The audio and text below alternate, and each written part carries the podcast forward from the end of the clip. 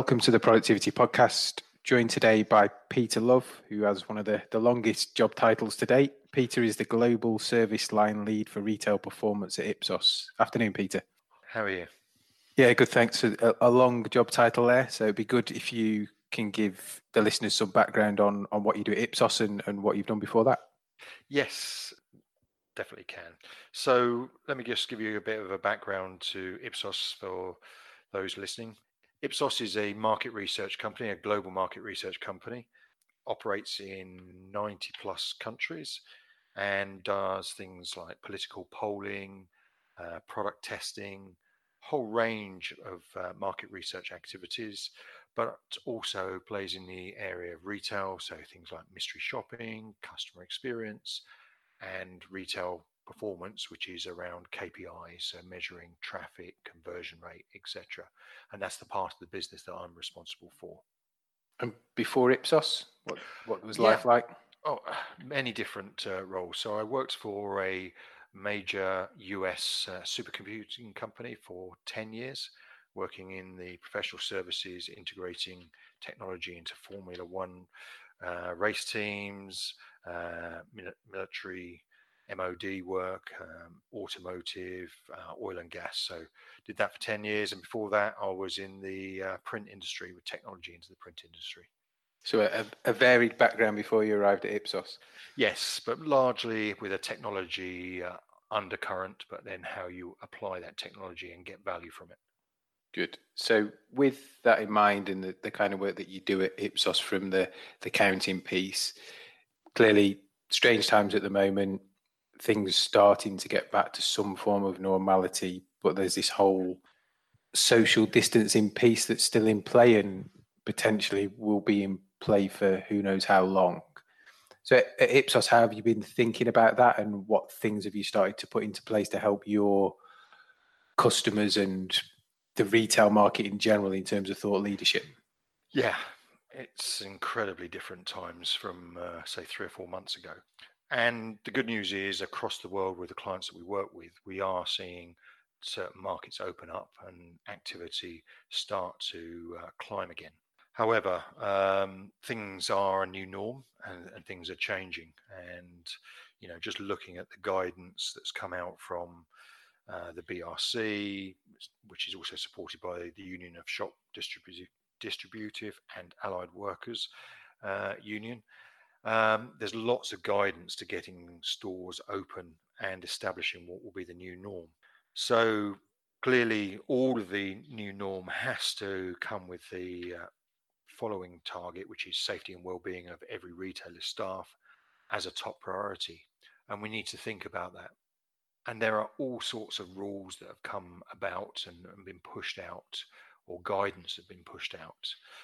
However, I think as we look forward past day one of opening, is how do we get this thought process established in everybody's day to day life, whether you're on the shop floor, whether you're a manager of a store, whether you're at head office, or even if you're a customer, how do you get that into your day to day life and, and, make that the new norm? So, obviously, what we've seen in supermarkets is we've seen the queues outside, the markings on the line, we've seen the plexiglass uh, go up. And so those are quite hard structured things. But I think what we need to think about is the behaviors and start to look at how people use space. So having somebody to manage the queues, is that really going to be something which is going to be maintained? Or is there a different way of doing it? Because you know we're all under pressure of costs, but we still need to manage how many people come into those store spaces. But then where do people go within the stores and how do they use those stores?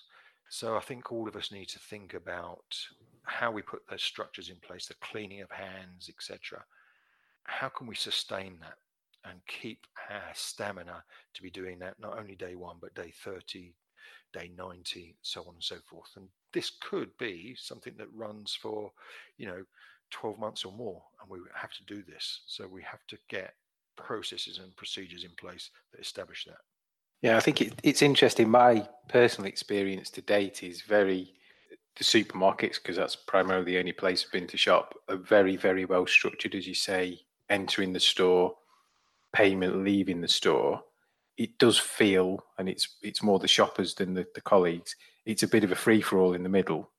There is directional signage. There is the two meters apart currently, but if I'm walking down the meat aisle, I've had people cut across me to get something off the shelf and go back. People coming down the other way. So it's, I think, the education of the general public as well and how that works because there's that bit in the middle that I'm not seeing working currently, if that makes sense. Yeah, no, I, I totally agree. You know, this is because normally you talk about behavior change for your staff and, and the management, but now we're actually talking about it's got to be a behavior change across society, and that's our, our challenge. So, how within the retail space do we manage that and, and assist? And that's kind of one of the things at Ipsos we've been thinking about in terms of almost creating a, a compliance audit for spaces. So you can actually go in there and say, okay, this store does have the cleaning products. They are using them in the right way. Um, they do have the social distancing in there. People are following the signage and moving around in a, in a constructive, common way.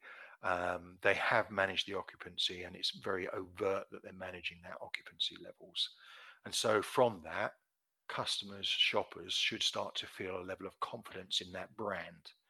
I don't know whether you saw there was an article for one uh, major retail chain, and what they talked about was that they'd given the rules out, and I think the um, chain was using cleaning products for the trolleys, and they'd actually then given that to to customers to clean their hands. So that was bleach and, and products like that. So we've got to be very careful that we issue these rules, but we then we get them embedded in those organisations, and we get both staff and shoppers to actually play the same game. Yeah, and I've been thinking this when I've been out shopping, and it may sound a really fundamental thing to say. I don't know how many people know how long two meters is. Absolutely, yeah, and people need help and guidance with that. And that's, I think, the grocery chains have done a really good job in terms of they set the markings out on the floor, and that's really been uh, helpful. The challenge for all of us is as we move away from those linear lines that you effectively have in a grocery store, how is that going to play out in the non-essential retailers? So let's say fashion. So fashion, you tend to have much more of a browse and you drift around. So we're going to have to think about changing the structure of those stores so we can actually move around those in a socially distanced manner. And think you then add into the mix. We do a lot of work in coffee shops.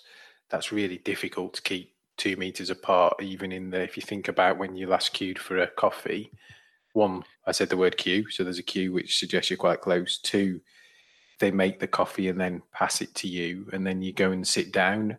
If you drew a two meter radius around yourself in that process, there would be very few people that could ever fit in a coffee shop in one ta- at one time. Yes, and actually, when you think outside the two meter line, those units are generally quite small. So then you're going to your queue is going to spill into the next queue. So we have to think about not only in the store but out of the store, and that needs to be to be managed. Again, from Ipsos's point of view, I think that's one of the things that we see our role is to look at that compliance and see how we're each on-site facility is being managed um, and see if this is a place that you as a shopper would like to go to because you feel safe. And and you know this is maslow's hierarchy of needs. Everybody's reverted to the fundamental thing at the bottom of the of the triangle which is do i feel safe? And if i feel safe i will go there. And that's the first thing that everybody needs to to look after right now. Yeah i think health and safety has always been high on everybody's agenda hasn't it? Certainly within environments where you invite people in I suspect it's absolutely head and shoulders above, even above cost as we go back. It's interesting in the other part of that conversation, you talked about managing the queues. I think cost is going to be a really interesting dilemma for most organizations because there will be I think extra processes, whether that be cleaning, managing the queues, as you say, along with a really cautious eye on for those those retailers that have been closed, how they claw back some of the the lost opportunity. But also, if you think about what's coming, you've then got national living wage rise coming early next year. So there's a there's a mounting cost pressure to I suppose I suppose solve some of these problems by technology. Yes, and I think we have to do some of this. Well, we have to do a lot of this, but you have to do it almost overtly. You can't do it subtly to gain confidence. So you've got to do it very overtly that you're actively managing it. And that takes some cost, and that's going to be the, the balance dilemma that everybody has is I need to put all this extra effort into all these things to make people feel safe. At the same time, I'm struggling with how much I'm generating per square foot of retail space. So that's going to be the balance and looking for innovative ways of, of doing this, which don't drive up your costs, which actually help you manage that cost level down, is going to be key. So some of some of the cool stuff we've looked at with you before is the facial profiling piece of software that you've got. Yeah, and we've looked at that also because we think uh, as we come back to retail, retail potentially will have changed. So, in the first wave of people coming back, will it be the shielded community who come back to shop to shopping first? Probably not. So, actually, you could have whole swathes of your previous demographics coming into a location now not returning for some period of time. So now you might want to think about your your mix, your product mix, your uh, customer service mix being different for the next six to 12 months because you have a different portfolio of customers coming in the door. And something like the shopper profiling is a, a good technique because it works out in a GDPR compliant way what's the demographics, what's the age, what's the gender coming into that that space, and then you can actually work out then what is your product mix, etc., that you need to have applied. Yeah, I'm, I'm fascinated by this kind of technology that that we're seeing.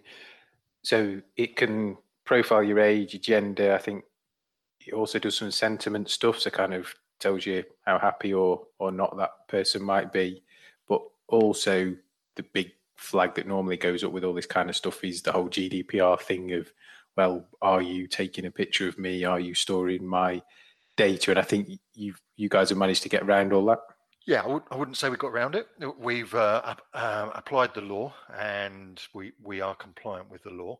Um, so, what we do is we've profiled the people. So, what we do is we measure your eyes, your nose, your mouth, and your head size.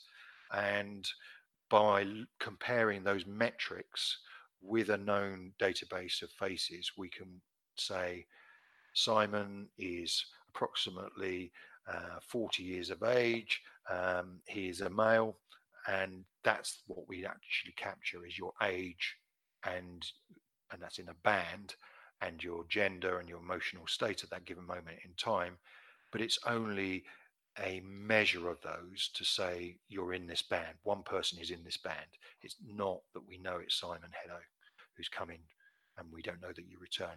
So that's the difference between profiling and recognition. So recognition would record your face and that would be require you to buy into that. So for GDPR. So we're just measuring your face and that goes into the database. If it thinks I'm 40, I'm delighted. I mean, I'm, I'm sold. I've, I've, I, just, I was, I've dropped a couple of years. Brilliant. I was trying to be polite. yeah, I'm sure. It, I'm sure it works the other way as well. But uh, no, I'm on. I'm on the winning side then. Yeah. So some of those metrics could be really interesting, and I suppose thinking forward, even if it started to be able to look at temperature, for example, you start to build in all the things that uh, people are worried about at the moment. So people arriving at an airport with a high temperature, for example. Yes. Yeah. Yeah, obviously that system isn't about temperature, so it's about building up the demographic model so that you can actually uh, change your product offering. But yes, there's certainly there. If you go to China, every person entering into a location is now measured for temperature. Um, whether that then rolls out across UK and the rest of Europe, time will tell. But certainly that is one one thing that could uh, certainly start to, to happen. And in the, the other bits of thinking you've been doing about changes in shopper behaviour and patterns, are there any other thoughts or directional bits of insight that you'd like to share? Yeah, as I said, I think um, we will see a different demographic coming into stores, and that's uh, important that we all need to take consideration for that. Um, there certainly will be a move, unfortunately, or depending on what side of the fence you are, in, in terms of to online. But we're also expecting that there will be some level of gratification in the first wave. People will want to go and buy things and be out and experience retail in a new way when we return. So we have all been maybe taking for granted retail up until the COVID 19 uh, situation. So, what we're expecting is that there will be some level of return to retail and appreciate retail bricks and mortar for what it was, the experience, and there'll be some level of gratification goes on there. Fascinating. Well, let's hope all that pent up frustration of people getting out and spending um, puts the retailers back in a good place because we all we all like shopping, whether it's online or in retail stores, and we'd be lost without them. So hopefully that comes true. So everybody that comes on the podcast, we're asking a, a, the same question to, and it is around business advice. So, what's the best bit of business advice you've ever been given? Well, that's a big question. I can always remember the uh, advice of cash is king, and that was something that you know was drummed in at uh, university and, and all of those good times. And at the time, you thought, ah, you know, this is one of those cliche statements that comes out. I guess never has a true word been spoken in these times. So looking after the business uh, through cash management has become critical. Uh, and I think I would uh, take that as one of the best pieces of advice as we come through this time. No, that's that's good, and I think as we've seen pre pre-COVID with those organisations that unfortunately aren't around anymore. It's never it's never physical property or stock that causes the problem. It's always cash and cash flow. It's uh, strange times, but good advice. Good advice. So, if, if people want to find out more about you and, and Ipsos, Peter, you are on LinkedIn. Absolutely. So, just please reach out to me on LinkedIn or go to our website, ipsos-retailperformance.com. Perfect. Brilliant. I've enjoyed catching up. Some uh, interesting thought leadership there in these strange times. And say anybody that wants any more info, then please reach out to Peter via LinkedIn or the website. Thanks for your time, Peter. Thank you. Thanks, thanks a lot. Bye.